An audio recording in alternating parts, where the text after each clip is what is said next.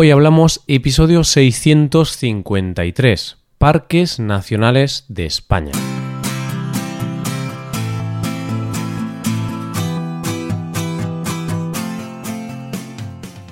Bienvenido a Hoy Hablamos, el podcast para aprender español cada día. Ya lo sabes, publicamos nuestro podcast de lunes a viernes. Puedes escucharlo en iTunes, en Android o en nuestra página web. Recuerda que los suscriptores premium pueden acceder a la transcripción completa del audio y a una hoja con ejercicios para trabajar vocabulario y expresiones. Hazte suscriptor premium en hoyhablamos.com. Hola, oyente, ¿cómo estás? ¿Cómo llevas el lunes?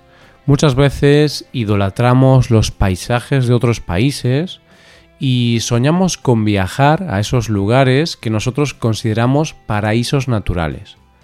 Y eso está muy bien, oyente. Viajar es cultura y es una forma maravillosa de enriquecernos como personas. Pero a veces miramos tanto fuera que nos olvidamos de que en nuestro país tenemos joyas naturales, unas zonas tan bonitas que debería ser una obligación para todos los españoles conocerlas. Y para eso empezamos el tema del mes de agosto. Vamos a conocer algunos de esos lugares mágicos como son los parques nacionales. Hoy hablamos de los parques nacionales de España.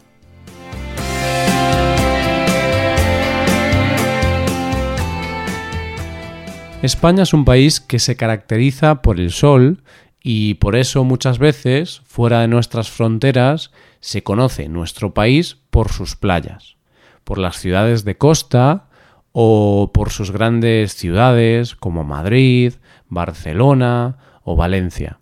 Pero España es un país que tiene secretos escondidos que muchas veces no los conocen ni los propios españoles. Sitios únicos, mágicos e increíbles de visitar. Y como ya nos conocemos desde hace algún tiempo, oyente, creo que ha llegado el momento de hablarte de esos sitios donde hay unos paisajes tan increíbles que pueden llegar a dejarte sin respiración. ¿Y cuáles son esos sitios? Pues son los llamados parques nacionales. En España hay un total de 15 parques nacionales. Hay 10 en la península ibérica, 4 en las Islas Canarias y 1 en las Islas Baleares, y ocupan en total 384.000 hectáreas, lo cual supone un total del 0,7% del territorio nacional. Pero antes de seguir, y para que todos sepamos de lo que estamos hablando, veamos qué es un parque nacional. A veces pensamos en un parque nacional y creemos que tiene que ser una montaña o algo parecido, pero en realidad es una extensión de terreno natural acotado, es decir, delimitado, con unas dimensiones concretas y protegido por el Estado. El Estado se encarga de la preservación de su flora y fauna. Para tener esta categoría de área protegida, los espacios naturales deben cumplir una serie de características. ¿Y cuáles son? En primer lugar, debe representar el territorio al que pertenece, o lo que es lo mismo, es un lugar representativo de la zona en cuanto a especies y características naturales. O sea, que si alguien decide hacer un bosque enorme en España, con árboles y animales exóticos que no son propios de España, eso nunca podrá ser considerado un parque natural. Debe contar, además, con una superficie suficiente que asegure la conservación de las características ecológicas del entorno, es decir, debe tener el territorio suficiente para que las especies puedan evolucionar de manera natural y sobrevivir y mantenerse sin la intervención del ser humano.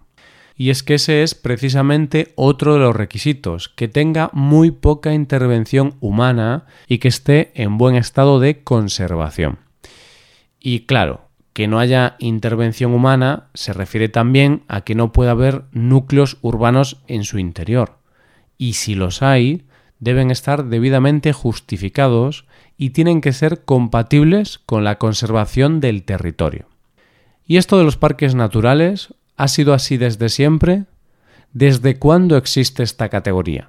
El concepto de parque nacional se escucha por primera vez a nivel mundial en 1872, cuando se le otorga esta categoría al Parque Nacional de Yellowstone en Estados Unidos. Aunque es cierto que esto es en Occidente, porque en Asia ya había desde mucho antes impulsos por parte del Estado de conservar y proteger grandes extensiones para proteger la naturaleza. España, para ser sinceros, mm, nunca está a la cabeza de demasiadas cosas, pero tengo que contarte, oyente, que en este caso fuimos unos avanzados, porque fuimos los segundos del mundo en establecer esta categoría, cuando en 1918 se estableció el Parque Nacional de Picos de Europa como el primer parque nacional de España. Hay que aclarar que no se llamó así al principio, sino que en un primer momento se llamó Parque Nacional de la Montaña de Covadonga. Esto se pudo conseguir gracias a que en 1916 se promulgó la Ley de Parques Nacionales, que salió adelante por el impulso del senador y diputado Pedro Pidal, que había importado la idea de Estados Unidos y que contó con el respaldo del rey Alfonso XIII. Pero bueno, vamos a ver lo que realmente importa. Vamos a ver cuáles son esos 15 parques nacionales que hay en España. Del primero que vamos a hablar es el primero que se estableció, los Picos de Europa, situado en la cordillera Cantábrica y ocupa territorios de Asturias, León y Cantabria.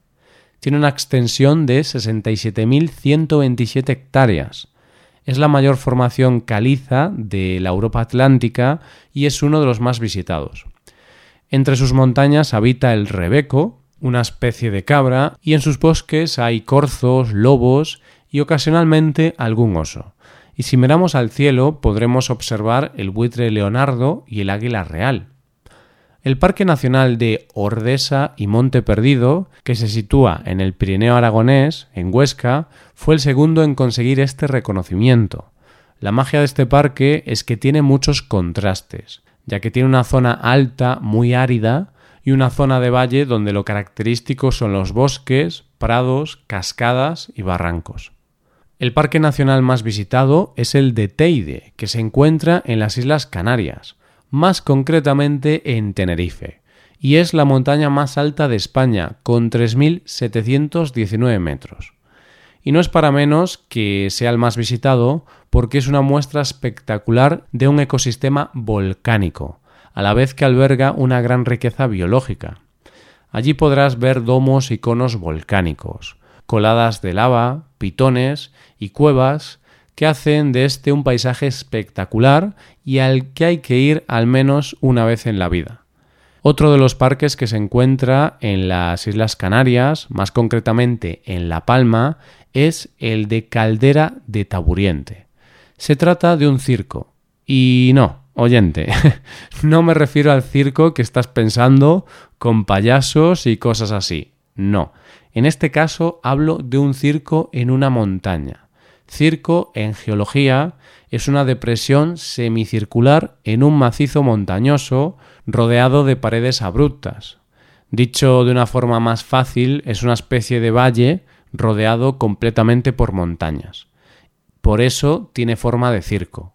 En este caso son 8 kilómetros de diámetro con unos desniveles de hasta 2.000 metros. El Parque Nacional de Aigüestortes y Lago de San Mauricio se encuentra en Lleida y cuenta con más de 200 lagos y estanques junto a riscos, valles, cascadas y sierras. Su lago de origen glaciar más conocido es San Mauricio y se encuentra a 1910 metros de altura. Uno de los parques más conocidos de España es Doñana, que se encuentra en Andalucía y abarca tres provincias, Huelva, Sevilla y Cádiz. A diferencia de otros parques que hemos visto hasta ahora, no es un parque de montaña, sino que son marismas, playas, pinares y lagunas en las que habitan muchísimas aves. Dos de sus cosas más características es que es una reserva para el lince ibérico, animal que está en peligro de extinción, y en este parque desemboca el río Guadalquivir.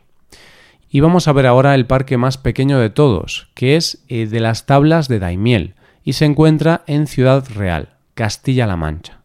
Es un humedal prácticamente único en Europa, ya que es de los pocos humedales que se da por el desbordamiento de dos ríos, el Guadiana y el Ciguela.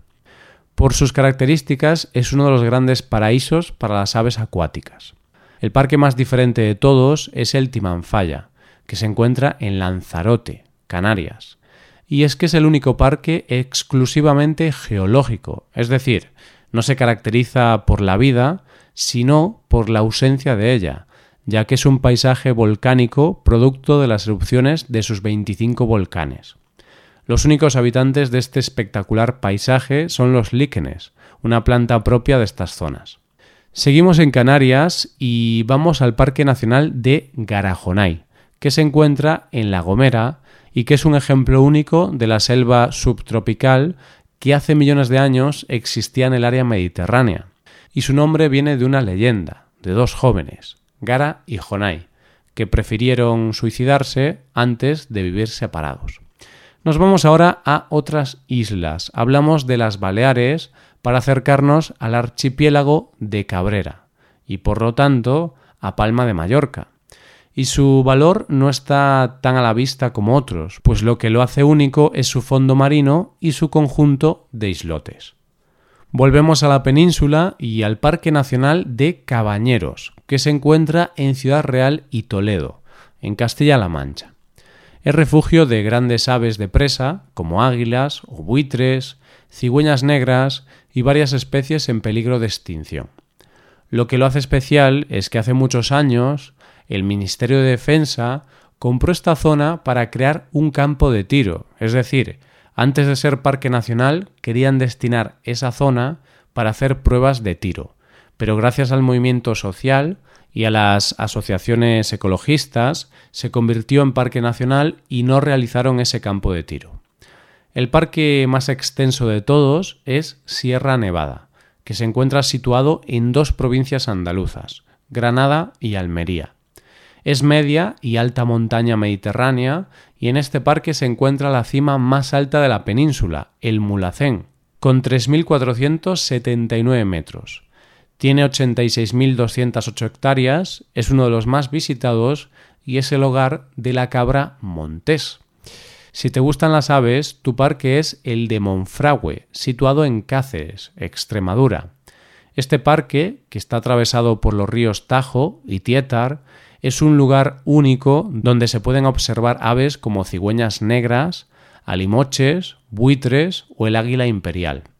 El último en incorporarse a la familia de los parques nacionales es el de la Sierra de Guadarrama, que se encuentra en Madrid y Segovia. Es un ejemplo de los sistemas representativos de la alta montaña como las lagunas, humedales y pastizales.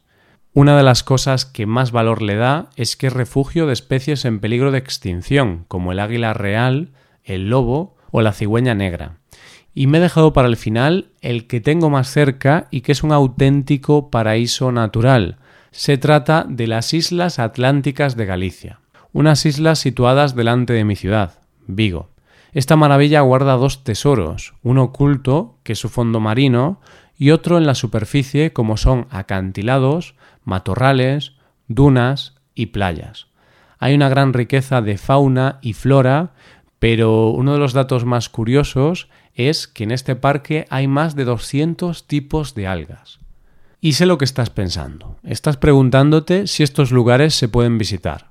Pues sí, oyente, se pueden visitar y podemos disfrutar de ellos de muchas maneras ya que la mayoría ofrecen visitas guiadas, paseos, rutas de senderismo y muchos deportes de turismo activo. En fin, oyente, que ya te he contado el secreto. Y ahora lo único que te pido es que no se lo cuentes a todo el mundo y si vas, respeta el entorno, porque una de las grandes amenazas de estos mágicos lugares es la presencia del hombre. Así que ya sabes, tienes un mundo de posibilidades ante ti, visitar los parques nacionales de nuestro país. Esto es todo, espero que os haya gustado este episodio y espero que haya sido de interés. Muchas gracias por escucharnos. Por último, te recuerdo que puedes ver la transcripción completa y una hoja de ejercicios para trabajar vocabulario y expresiones en nuestra página web. Ese contenido solo está disponible para suscriptores premium. Hazte suscriptor premium en nuestra web hoyhablamos.com. Nos vemos mañana con un episodio de Cultura Española. Muchas gracias por todo. Pasa un buen día. Hasta mañana.